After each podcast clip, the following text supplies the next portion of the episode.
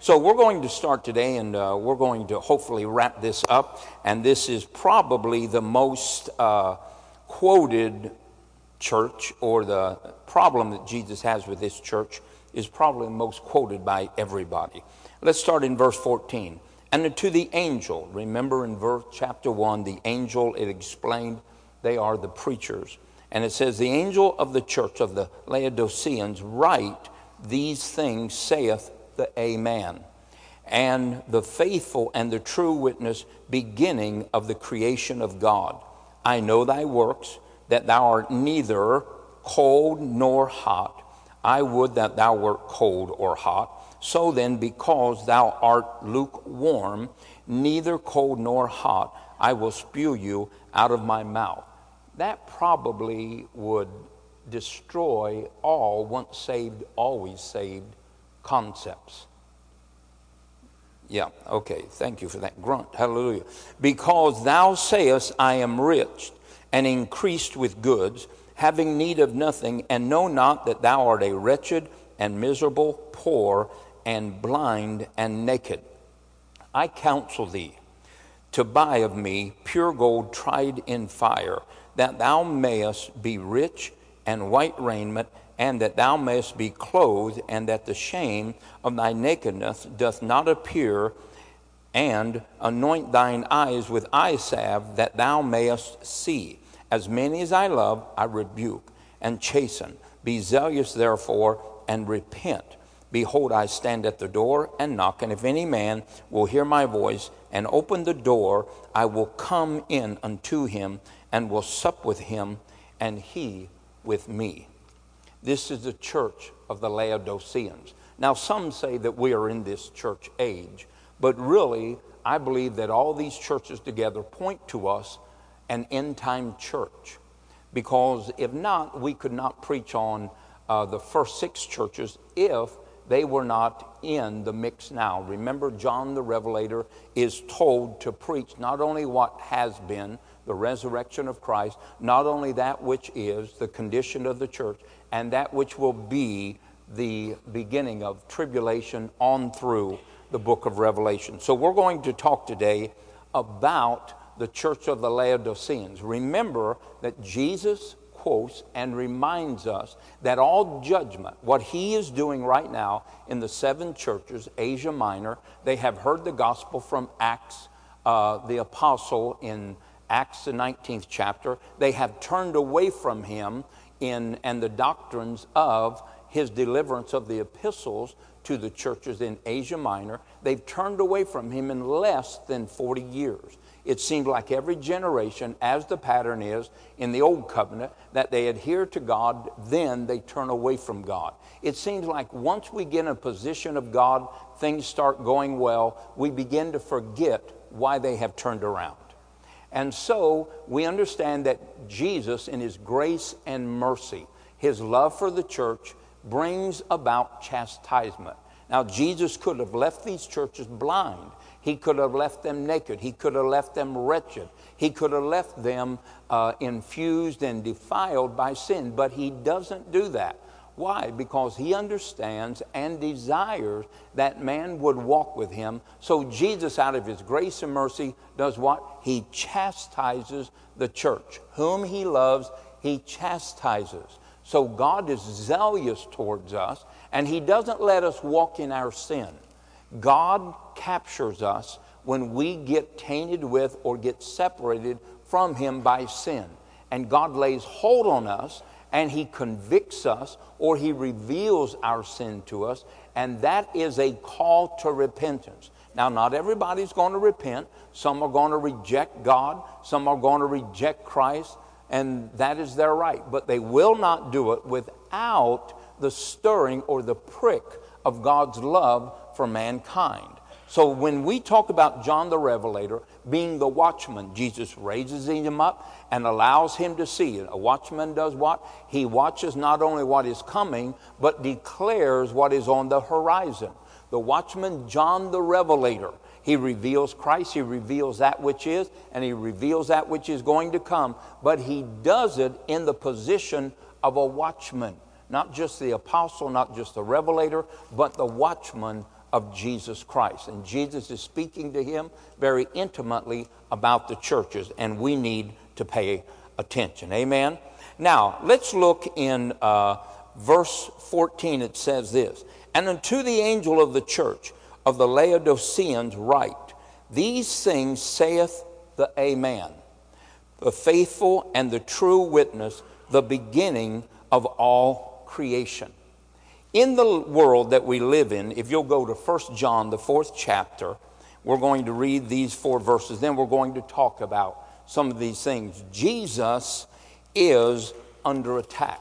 Not only is the church under attack, but Jesus and his deity is under attack. There are many in the world today that are preaching that Jesus Christ is not God.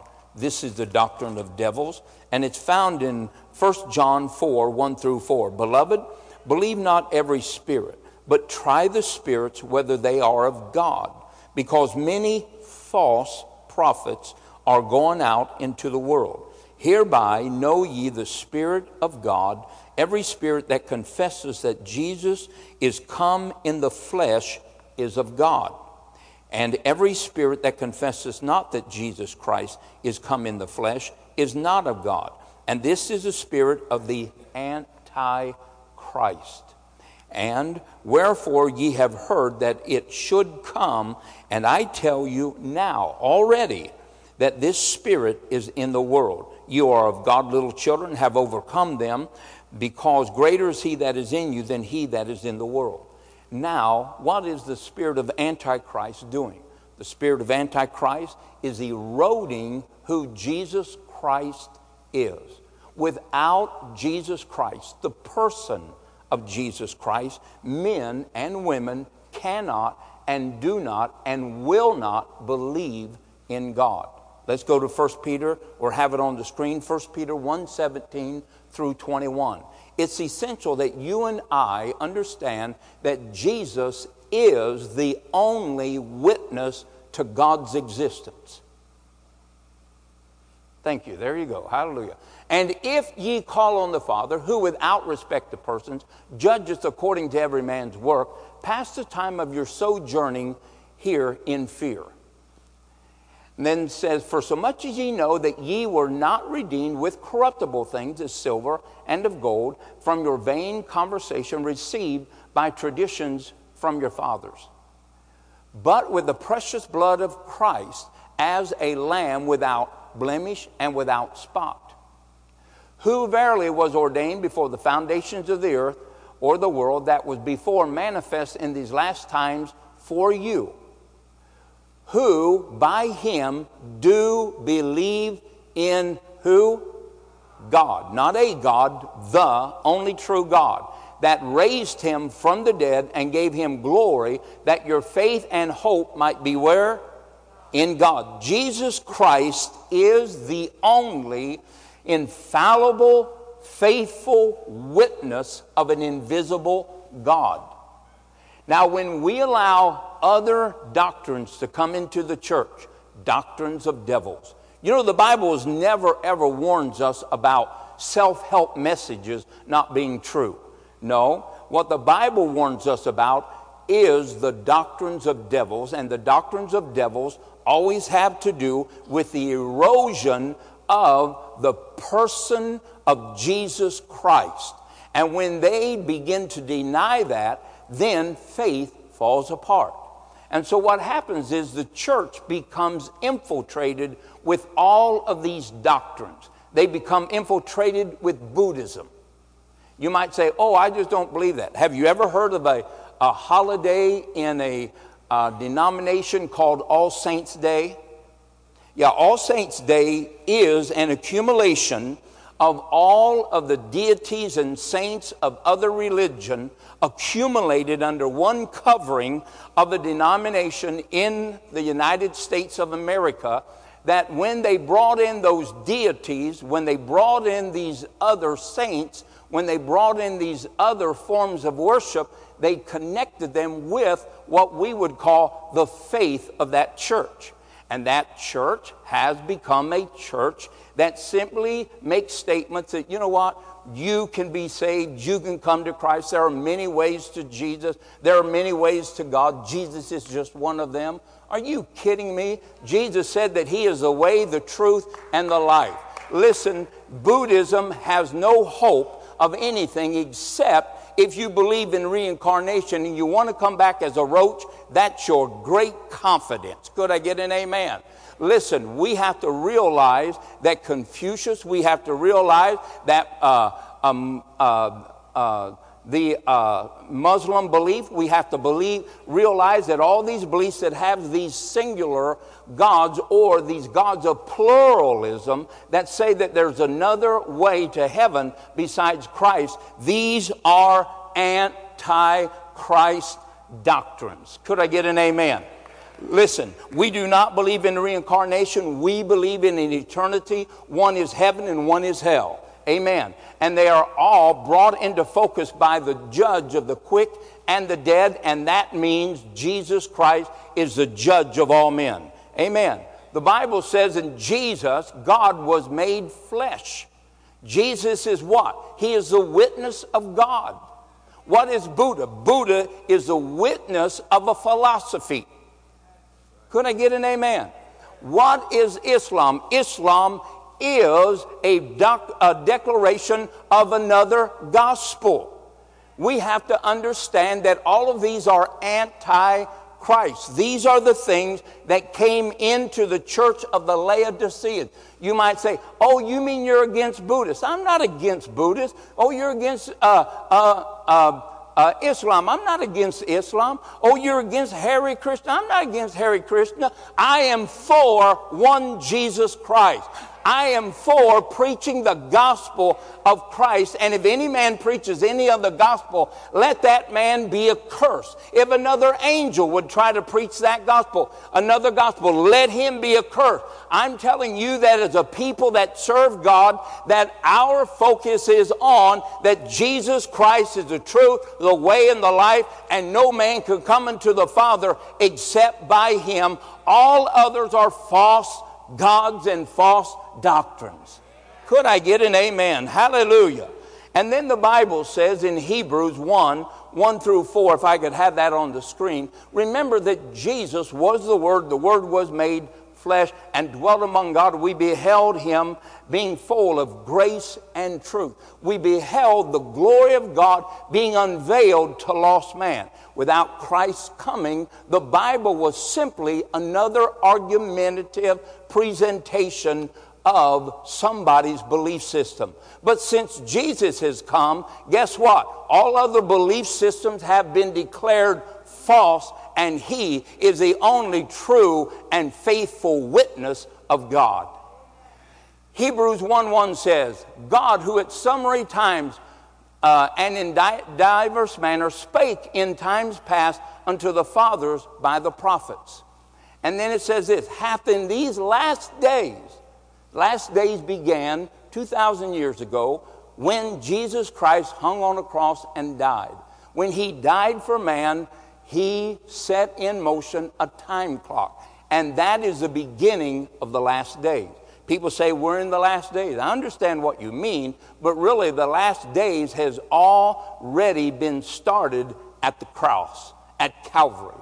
And then it says this unto us by his Son, whom he hath appointed heir of all things, by whom he also made the worlds, who being the brightness of God's glory and the express image of God himself and upholding all things by the word of his power, when he had by himself purged our sins, sat down on the right hand of the majesty on high, being made so much better than the angels, as he hath by inheritance obtained a more excellent name than they. Here we see that if we want to hear the voice of God, what we must do is look at the cross. Look at the life of Christ.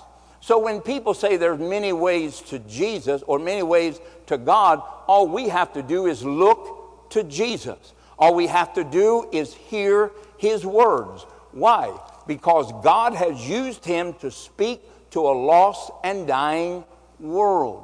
People make declarations like, well, you know, God loves us all. God does love us all. He made provisions for all. But not all experience God's love. And if you want to believe in Buddhism, you can believe in Buddhism, but you're not going to experience God's love, which is redemption, not only for this life, but in the life after everlasting life or eternal life. In other words, if you want to believe in Buddha, guess what? You can. But if you reject Jesus Christ as being the only witness of God, you're going to find yourself in an eternal, endless hell that there is no escape. There are a million roads that lead there, but there are none that lead out. Could I get an amen? And then in John the 14th chapter, verse 6 on down, we all remember the great rendition of Thomas's statement that, you know what, show us the Father and it would suffice us. If we could just see God, give us physical evidence of His existence, it would suffice, it would strengthen us it would cause us to persevere. It would cause us not to bend, not to withdraw back, not to compromise, not to bend, not to bow. If we could just see Him. And Jesus says, Have I been with you so long that you've not recognized who I am? That when you have seen me, you have seen God.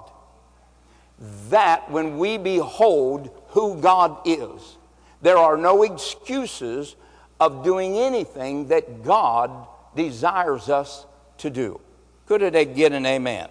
Amen. No other name has, or no other one has ever made a proclamation of such magnitude as Jesus does and then confirmed it, confirmed it with physical evidence. I hear there's a guy down in Florida that declares he's Christ and there I've seen a documentary on him. He, thousands are coming to join themselves to him. All you have to do to find out if he's Christ or not, all he has to do is just heal himself. But if you got to go to the doctor, you got to go to the dentist. If you can't help yourself, you can't help anybody else. Amen. And all you got to do is ask him to raise one dead person so that they could testify that they'd been with the Father and indeed this is his son. Ask Lazarus. Listen, we listen to these types of false doctrines and we think that they're not imperative. We think they're not affecting the faith system of America. It is eroding the very fiber of our faith, of our forefathers, and what this nation was founded upon. Hallelujah. And so no other has ever made the claim to be the Son of the living God with unexputable evidence. Not only did Jesus raise from the dead, I had a doctor come to me one time, and he was a Muslim. And he, said, Can I speak to you privately? I said, Sure. And so uh, we went into this room, we sat down on this uh, table and put our feet on the bench, and uh, he said, Tell me the difference of your God and my God. I said, Well, yours is still in the tomb that you can go and visit at Mecca.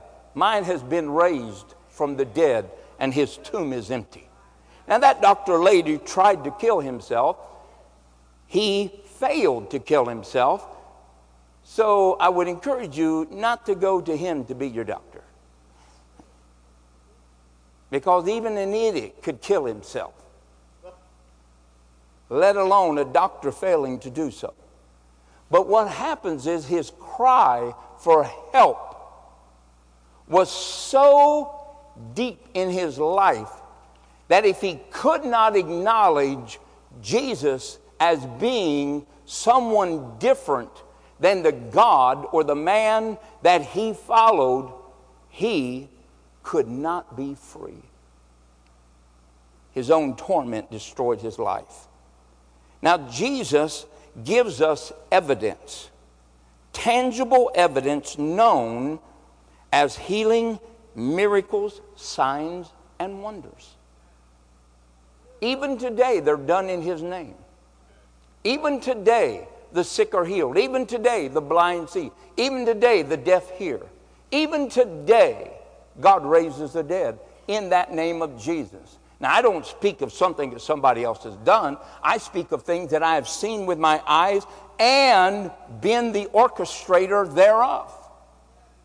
I don't speak of what somebody else has experienced. I'm telling you my experience using the name of Jesus Christ. Not only I speak of the experience, it is on tape and CD, DVD. So I don't just speak of myths, I speak of things that I know and things that I am assured of that point to who Jesus is, the faithful witness of God. Hallelujah. Now let's go to first, I mean uh, John 5:36. John, John 5:36, please.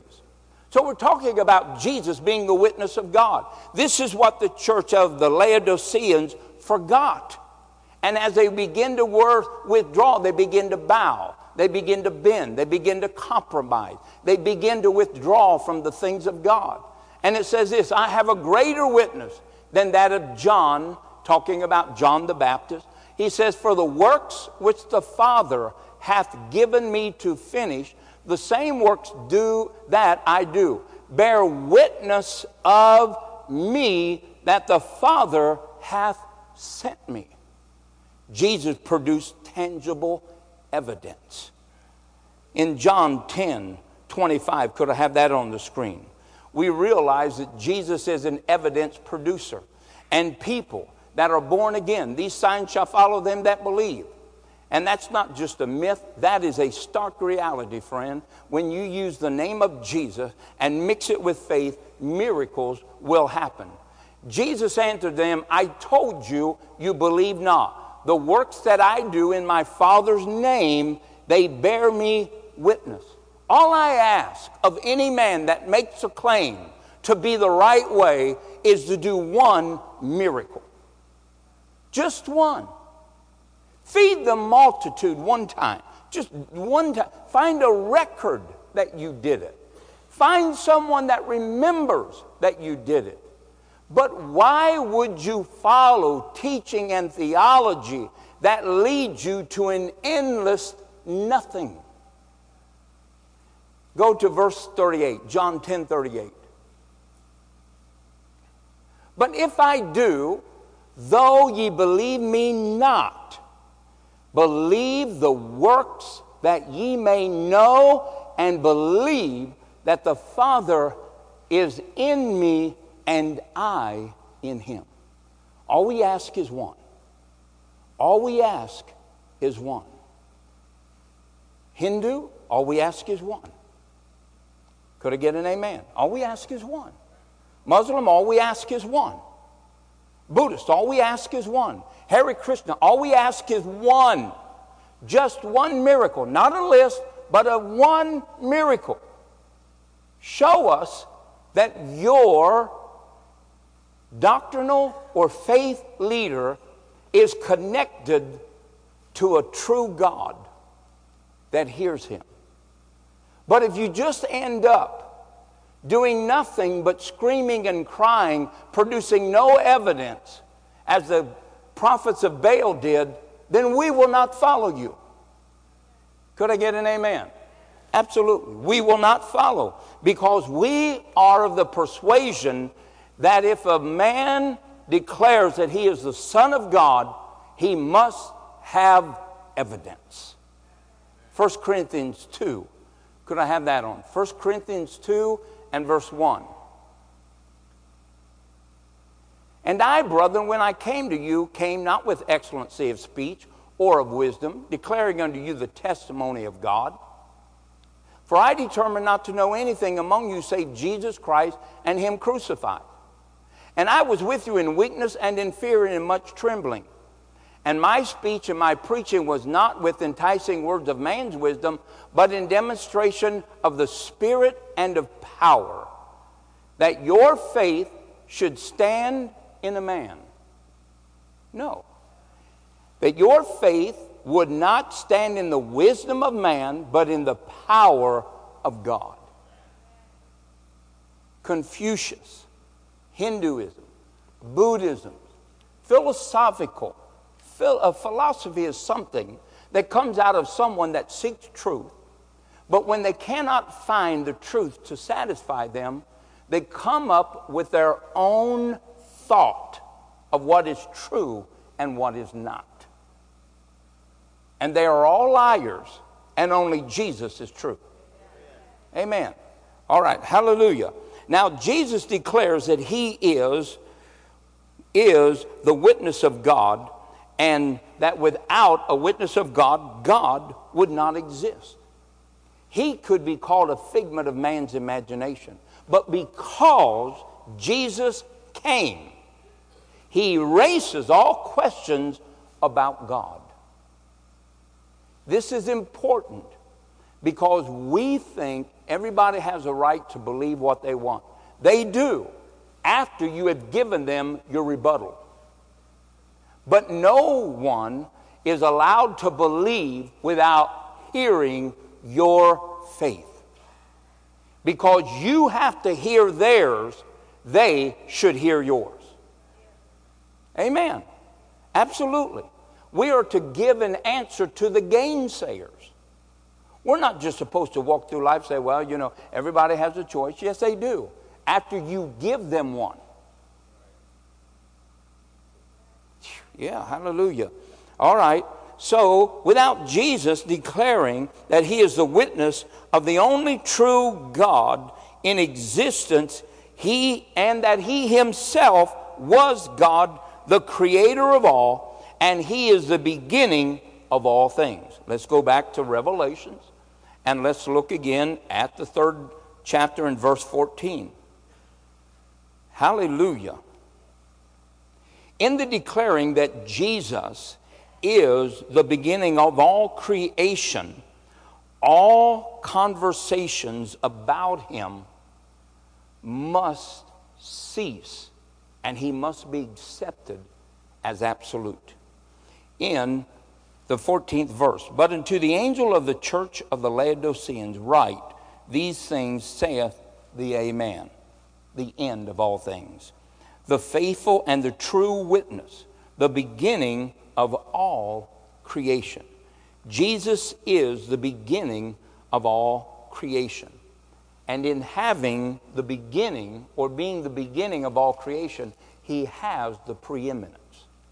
He's supposed to have the preeminence. Let's go to Colossians 1 and verse 11. Now, Jesus makes this wild statement that he is the beginning of all things.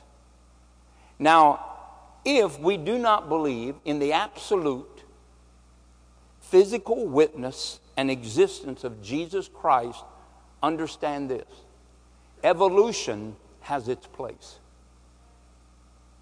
Evolution is so stupid. Do you, you evolution can only produce after its own kind. Now, let's say that the, the first one evolved or grew or became adaptable to wherever it was. Well, then the next one would be the same as the former. And then, if it blew off into somewhere and it landed in Alaska, so it would have thicker blood and it would have this, so then it would start taking off of itself. The only problem is, is that DNA defies evolution. DNA is like the writing of a book. Does a book happen by itself? No, it can't. Does DNA start by itself? It's impossible. What is a book? It is a story of somebody existing longer than the book. A book would insinuate to us that there had to be something greater than the book itself to have existed before the book. DNA of every man, woman, and child declares that there had to be something greater than the beginning of DNA that writes the story of your life. Your eye color, your hair, your nails, everything about you is found in DNA.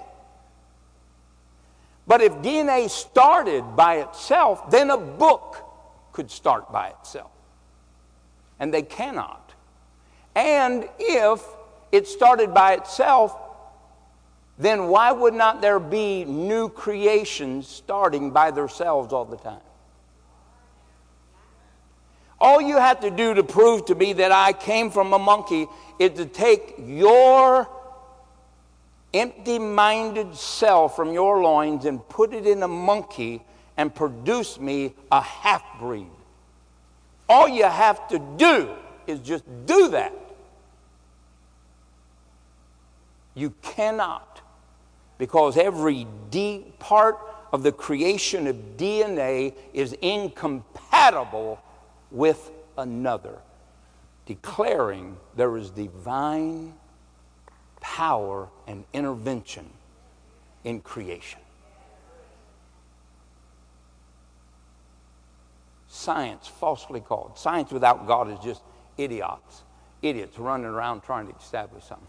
Now, look, they, they can't even recreate a, a grain of a mustard seed. They have to take it from another plant. They can't even do that their own self. Moving right along. Strengthened with all might, according to his glorious power, unto all patience and long suffering with joyfulness. Giving thanks unto God or the Father, which hath made us meant to be partakers of the inheritance of the saints in light, who hath delivered us from the power of darkness translated us into the kingdom of his dear son in whom all in whom we have redemption through his blood even the forgiveness of sins who is the image of the who? Invisible god the firstborn of every creature. For by him were all things created that are in heaven and that are in the earth visible and invisible, whether they be thrones or dominions or principalities or power, all things were created by him and for him, and he is before all things, and by him all things consist. Next verse. Who is the head of the body, the church, who is the beginning, the firstborn from the dead, that in all things he might have what? the preeminence. The preeminence. I said all of those things to bring us to the very fact of why the church at Laodicea became lukewarm. Jesus lost the place of preeminence. What does the word preeminence means? It means Let me find it here. Yeah, on my, I'll try to read my scribbling here. Hallelujah. It means to be first. It means to be the head. It means to be first place. It means to be the chief of all things. It means to be the most precious or the highest of value, the highest honored, something before anything else, and above everything and everyone else. Why does the church allow itself to supersede the preeminence of Christ? It is the plan or the place that Jesus requires acknowledgement that he is the need of every man, the preeminence of every life. Romans 10:9 could I have up here? We must declare the preeminence of Christ up over our life. If not, we are not Christians. Not only must we declare the preeminence of Christ in our life, we must seek to guard its preeminence in our life. It says that if thou shalt confess with thy mouth the Lord Jesus, shalt believe in thine heart that God hath raised him from the dead, thou shalt what? Be saved. If thou shalt confess with thy mouth the Lord, somebody say the Lord, supreme master of one's life. It is then required after that confirmation by faith through our words that we submit willfully to his preeminence. Go to Luke 6 46. Luke 6 46. This all has to do with the church that, well, aren't you going to talk to us about lukewarm? I'm talking to you about lukewarm. I'm just not going to say they were lukewarm. Jesus is going to puke you out of his mouth. It says this Why do you call me Lord, Lord, or give me the preeminence by word only, and do not the things which I say? Whosoever cometh to me and heareth my sayings and doeth them, I will show you whom he is like. He is like a man which built an house and dig deep, laid the foundation. Notice these words digs deep and lays the foundation upon a rock. In other words, remember when we acknowledge the person of Jesus Christ, when we acknowledge that He is the beginning of all things, that is the deep roots of every believer. It is the rock that we are founded upon. Now there is no tossing to and fro. Now there is no compromise. Now there is no bending. Now there is no giving in. Now there is no beginning and stopping. Now there is no fear. Now there is no unbelief. Now there is no doubt. We are fervent and zealous because we know Him in whom we believed. And it says this And when the flood arose, the stream beat vehemently upon that house and could not shake it for it was founded upon a rock. But he that heard and doeth not, which is the church in Laodicea, is like a man that without a foundation built an house, and upon the earth against which the stream did beat vehemently, and immediately it fell, and the ruin of that house was great. This is what happens to people's faith that we do not adhere to the things that I talked about. We think, oh, we've heard this, Pastor, we've heard this. No, you, you haven't heard it.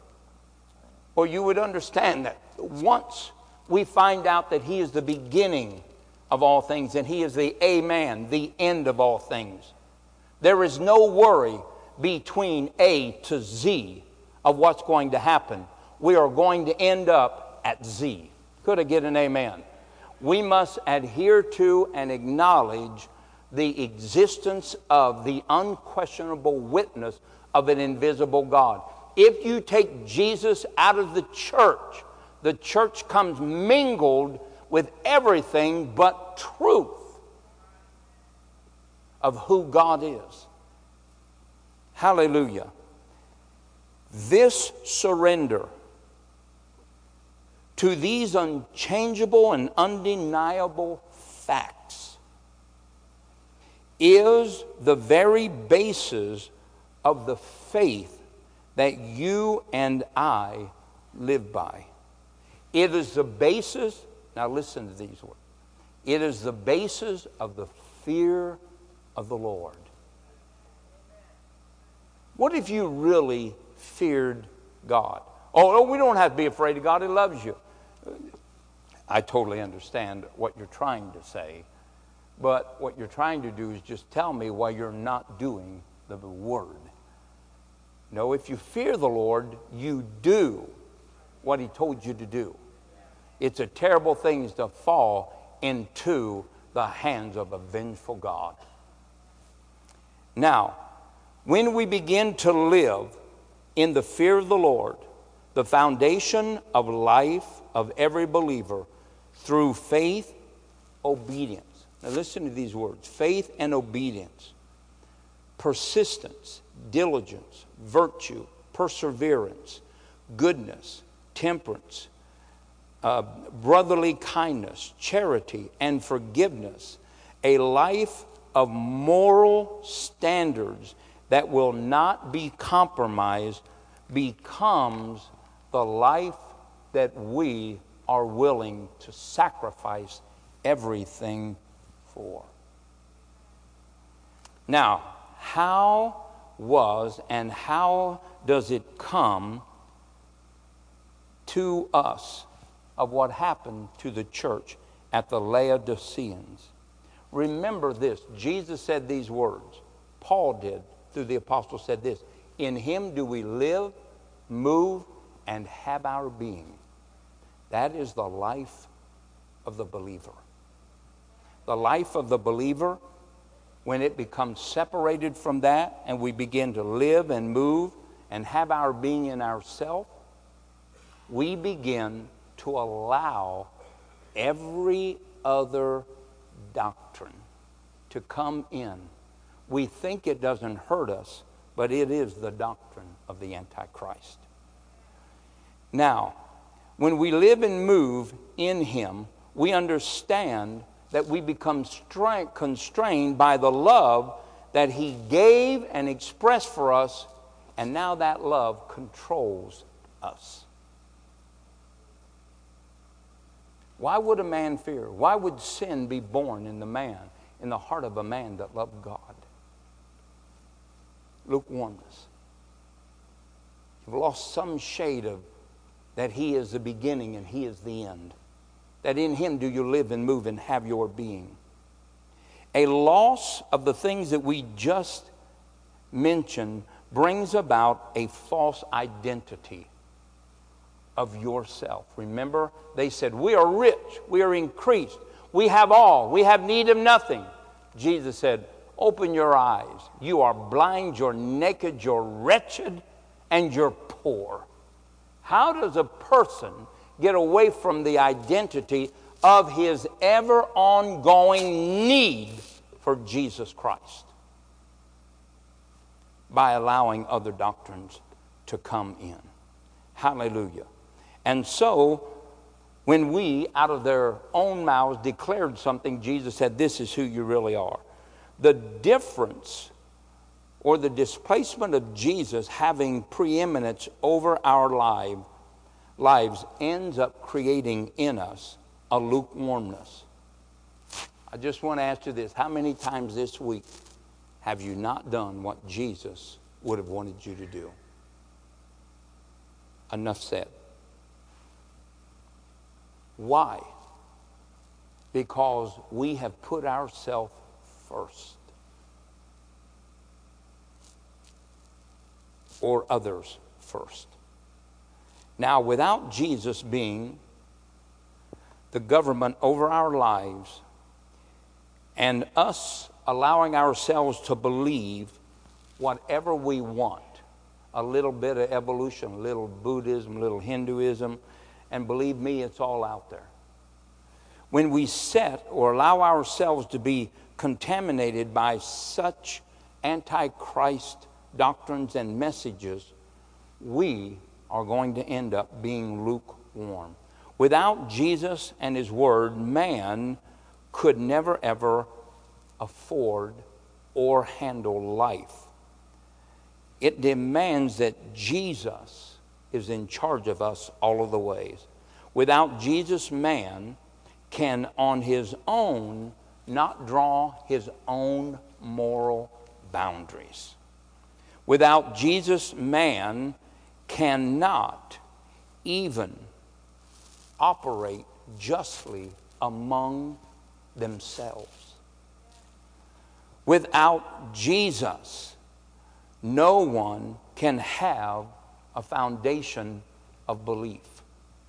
Without Jesus, man will mix the truth of God with enough errors to make him blind to his self and to his need to God. All of these things that we use to forget Jesus simply are going to bring us to a place that we are disconnected from God and we will lose our eternity. I believe once saved, always saved, and he'll spew you out of his mouth.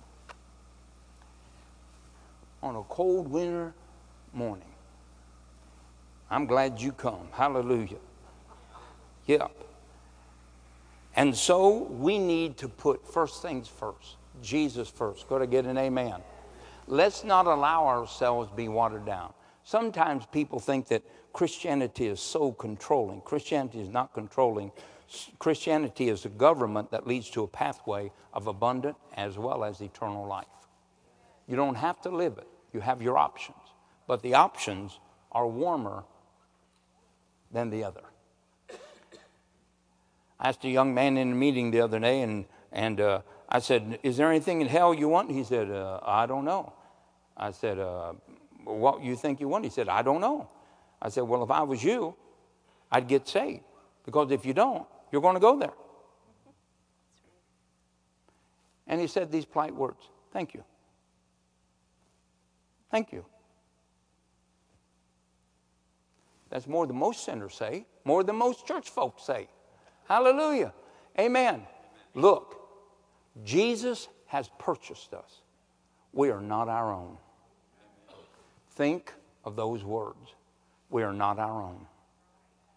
We have to live by the word of the Lord. We have the Holy Ghost to help us. Now, look, I know that these last six, seven, eight weeks might have been traumatic for you. I hope they have. I hope they've shaken everything you believe, help you adjust everything that you do. And I hope that you could today stand before Jesus Christ, unless you have these other things involved in your life, the church of Laodiceans. Get rid of it. Amen. Build yourself on a foundation of absoluteness. Jesus is the absolute foundation that any man believes in God. Amen. Hallelujah. Praise the Lord. Every head bowed. Father, we thank you that God, you did not leave us in our error and in our blindness and in our sin. But God, you, in your great grace and mercy, reached out to us and chastened us. And God, you were zealous for our soul. Zealous, God, for our purity. Zealous, God, to keep us from the hands of the enemy. For he to whom we are overcome, we become bound to. God, thank you for helping us. Thank you for opening our eyes. Take eye salve and apply it. God, unstop our deaf ears. Let us hear what the Spirit of the Lord would say to a church preparing itself to meet its bridegroom. Jesus is coming. Jesus is coming. Hallelujah. Father, I thank you that the blood of Jesus is still relevant today, that it's still here to wash away sins, to restore the backslider, God, to break the chains of bondage. The blood of Jesus still sets the captive free. Hallelujah. If you're here today and you are a sinner, if you don't know Jesus Christ as your personal Savior and you've never ever asked Him into your heart, if you've never yielded yourself, if you've never given your life, if you've never made Him the preeminent factor in your life, then you're a sinner. And if you're here today and you do not know Jesus Christ, this is your opportunity. Do not turn a deaf ear, do not close your eyes to what you have seen.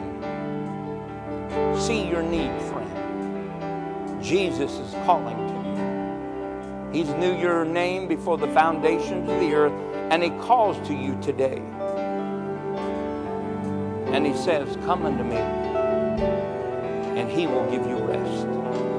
If you're here today and you're a backslider, maybe you're one of those lukewarm Laodiceans, maybe you just let things come in and seem like Jesus doesn't have the preeminence. Always about you, always about your getting ahead, always about the best decision for you. That is not Christianity, friend. Christianity is Jesus seated in our hearts.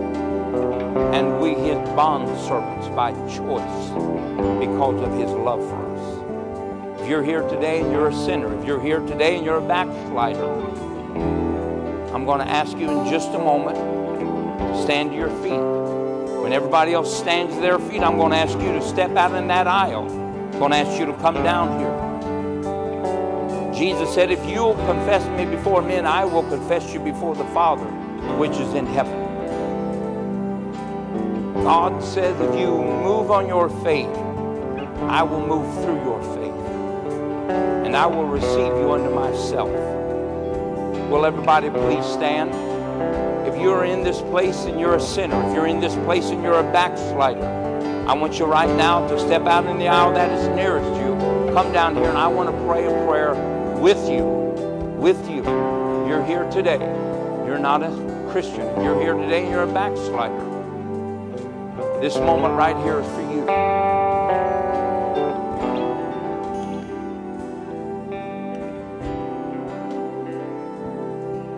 Okay, praise God. I'm glad Jesus comes back. We're all going. Hallelujah. Phyllis, can you come up here, darling? They tell me this is new member Sunday. So you slip slided yourself in here. We're going to receive new members, and you could be here your first time your second time, your third time. But if you believe that God wants you to be a part of this household of faith, please step out of your aisle and come right on down here. Hallelujah. Hallelujah. Can I have whatever you cook for him? Hallelujah. Praise God. You eat one meal a day? Or just all day? Okay. honey, hallelujah. Praise God. Oh. You think it's going to get on you? I think it's got more enough DNA. Hallelujah. Praise God. Praise the Lord. Okay, Miss Huggy. Hallelujah. Hallelujah. Yeah, have your hand. Grab you somebody's hand here. Hallelujah. Father, in the name of Jesus every time people, God, become a part of the household of faith. God, Phyllis and I accept greater responsibility than we've ever accepted. Help us, God, to be greater pastors. Help us, God, to have a greater grace to seek your face, to hear your voice. That, God, we would preach as if you were here every Sunday. That, God, we would give our best and that we would give our life. That, God, we might be the greatest example, the greatest instrument in your hand that we could possibly be. Now, God, we ask as these people, God, become a part of this house of faith, that God, you would increase favor upon them, that you would bless them, that God, their faith would begin to be enlarged, and that God, they just feel a part of this house, and that God, we, Phyllis and I, our family and our staff and the other people here, God, would embrace them as brothers and sisters in Christ. God, we thank you for their devotion. We thank you for their commitment. Now, God, let your love, your favor, and your increase and blessing come upon them. And God, we ask it in Jesus' name. Amen and amen. Praise God. Hallelujah. Edwin's take your room, and we're going to meet you there in just a moment. Honey, that's one family, darling. I don't know if he's Catholic. I don't know. hallelujah. Praise God. Wednesday night. Hallelujah. We just finished up our series on the gifts of the Spirit. And uh, Wednesday night we'll. Hallelujah. I don't know. We'll get something. Praise God. Let me bless you, Father, in the name of Jesus. God, you declared in your word in James, the third chapter, that God, who we bless, would be blessed. God, I take hold of that promise today with these people. And God, I pronounce blessing upon every household, blessing upon every family, every child, God. I loose blessing, God, upon every business. That God, as they honor you, as they give unto you and put you first, that God, you will expand their borders and enlarge their tents. And God, we decree a protective measure over them Keep them, God, purity and righteousness, God. And God, help their choices and lead them by your Spirit till we come again under the brotherhood of faith to worship and to hear from you. We thank you for, Father, in Jesus' name. Amen and amen. God bless you.